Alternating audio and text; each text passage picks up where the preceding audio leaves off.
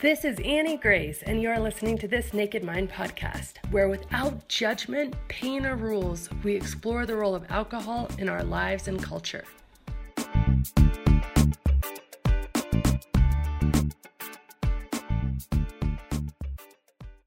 Hi, this is Annie Grace. I am the author of This Naked Mind, and I'm answering readers' questions. And today I have a question from Susan. Susan asks, I have a question for you that maybe you can address as part of a reader's question sometime. Do you think that people in other countries where wine is such a cultural thing, i.e., Italy, Spain, France, etc., have the problems with alcohol that we do here in the US? Um, another question is it just recently that our society seems to revere the wine snobs, the wine clubs, the wine connector, collectors, and if so, why is that? So first of all, I think it's really common and a very, very common myth. In fact, it's it's such a common myth that it's prevalent all over the internet if you sort of look it up that when you have um, are introduced to drinking from a young age, you have sips of wine uh, at the dinner table or at lunch, and it's just very everywhere, then you drink very moderately and it isn't a problem. Um, that is complete BS, basically. and so, all sorts of studies, and we don't like to believe that, certainly, especially the people who are perpetrating that. And um, but all sorts of studies have just confirmed that that's not true. So I want to get into the science, but first I want to give a little bit of anecdotal experience from my time in Europe and from people who were on my team when I worked in a corporate world about their experiences. So I had one woman who worked for me who was French, and she read my book and she reported to me, she was like, Wow, your book was so amazing and it was so liberating. And I definitely feel the pull to drink all the time. But because it's such a part of our economy, it is almost like there's just no way we can't actually drink. Like my parents, when I was little, they would we would sit around the table and they would pour me a small glass of wine with every single meal, pretty much, at least a sip or two. And I always didn't want it because I didn't think it tasted good and they'd always laugh and they'd say don't worry don't worry. You'll you'll get the taste. It's just you know just wait. You'll see you'll see how much you want it eventually. And then sure enough fast forward she's you know 39 years old and she wants it and she wants it every night and she drinks a lot every night and she's conflicted about her drinking. But because of how much it is part of her economy is what she's told me that there's just not even a question of could you be drinking less or could you be drinking more in moderation? I mean it it is somewhat um, it is so prevalent that it is really hidden. So i did i did some research on this and what some experts say is that in certain cultures where it's so boozy that it's just very accepted there's wine at lunch in spain or italy and and france and these places that it's almost hidden behind how outward it is so the problems are really more easily hidden because everybody is doing it and everybody's kind of on the same page with it. So it's much less talked about and it's much more stigmatized if you do decide that it isn't for you. Um, it is really like breaking from the tribe in a much bigger and almost scarier way than it can be in the US. And I definitely hear this from people who have, you know, read my book or engaged in my work in, in countries like Ireland. Um, so a few statistics for you, and we'll focus on French, French, France a little bit because it is really where that reputation comes from that you know they just give the wine to their kids from an early age and then it's not that big of a deal and everybody learns how to enjoy it moderately and drinking isn't really a problem so the first statistic i want you to know about that is that um, okay so the us population is about 326 27 million people the french population is about 67 million people in the US per year, it is estimated that 88,000 people die from alcohol, which, by the way, is four times as much as all illegal drugs combined. And so 88,000 for 326 million.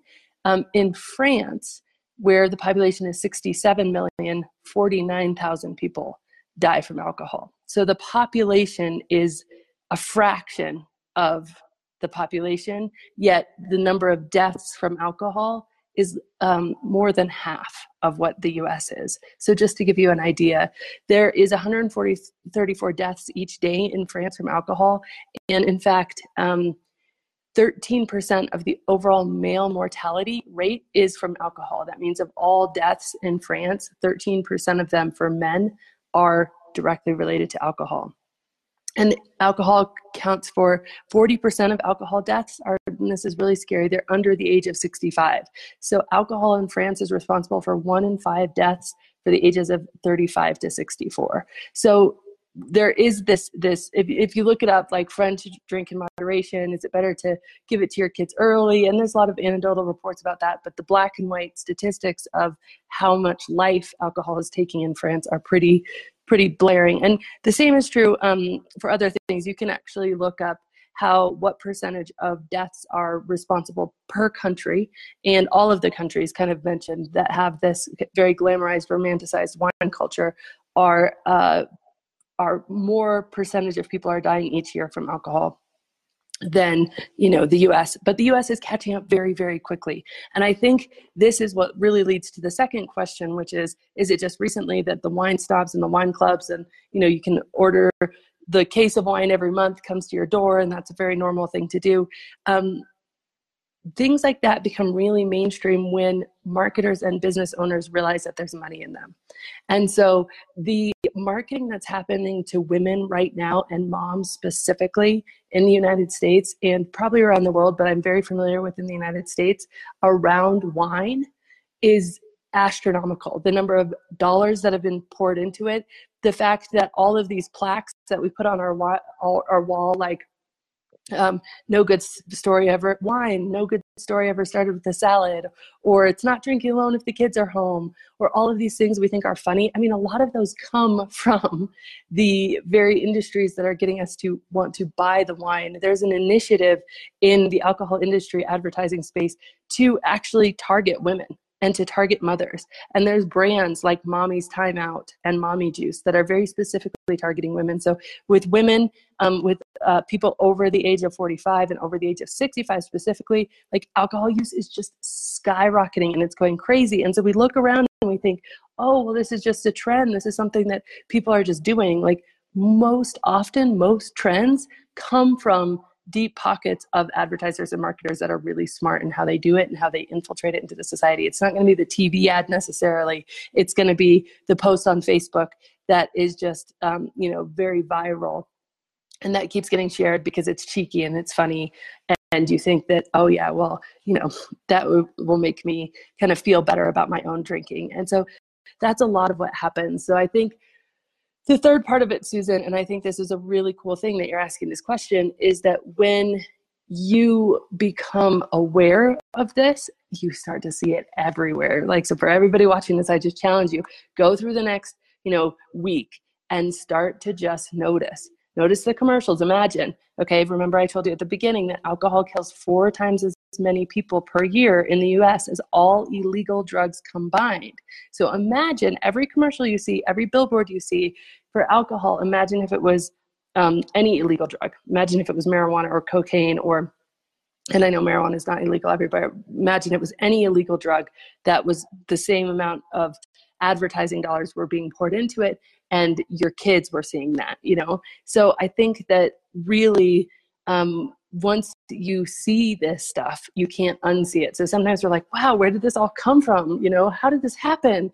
But really when we're in it we're not aware of it. We're, we're not seeing it. We're just laughing at the plaques at the, on the wall and we're skipping past the commercials imagining that it couldn't necessarily affect us. But the truth is that like it all does affect us. It deeply affects, affects our our subconscious. And um, and yeah, I, globally, just so you know, there's another statistic I found in my research, but alcohol is responsible for 5.9% of deaths globally. In the US, it's, it's just below 3%. Like I said, in France, for men, it's around 13%. For women, it's around 5%. Um, and then it's in the US, interestingly, alcohol is the third leading, leading cause of death. The first leading cause of death is poor diet and lack of activity. No surprise there.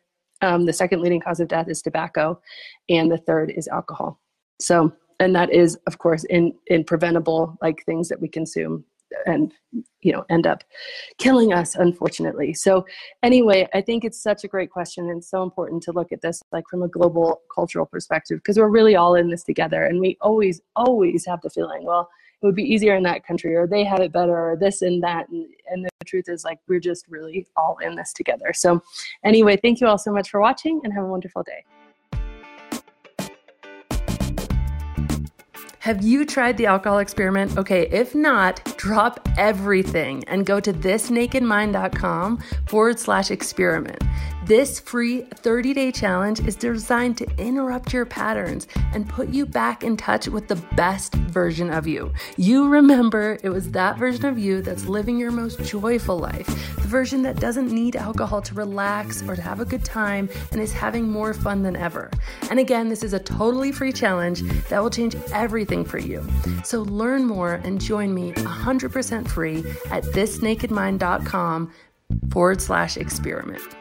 And as always, rate, review, and subscribe to this podcast as it truly helps the message reach somebody who might need to hear it today.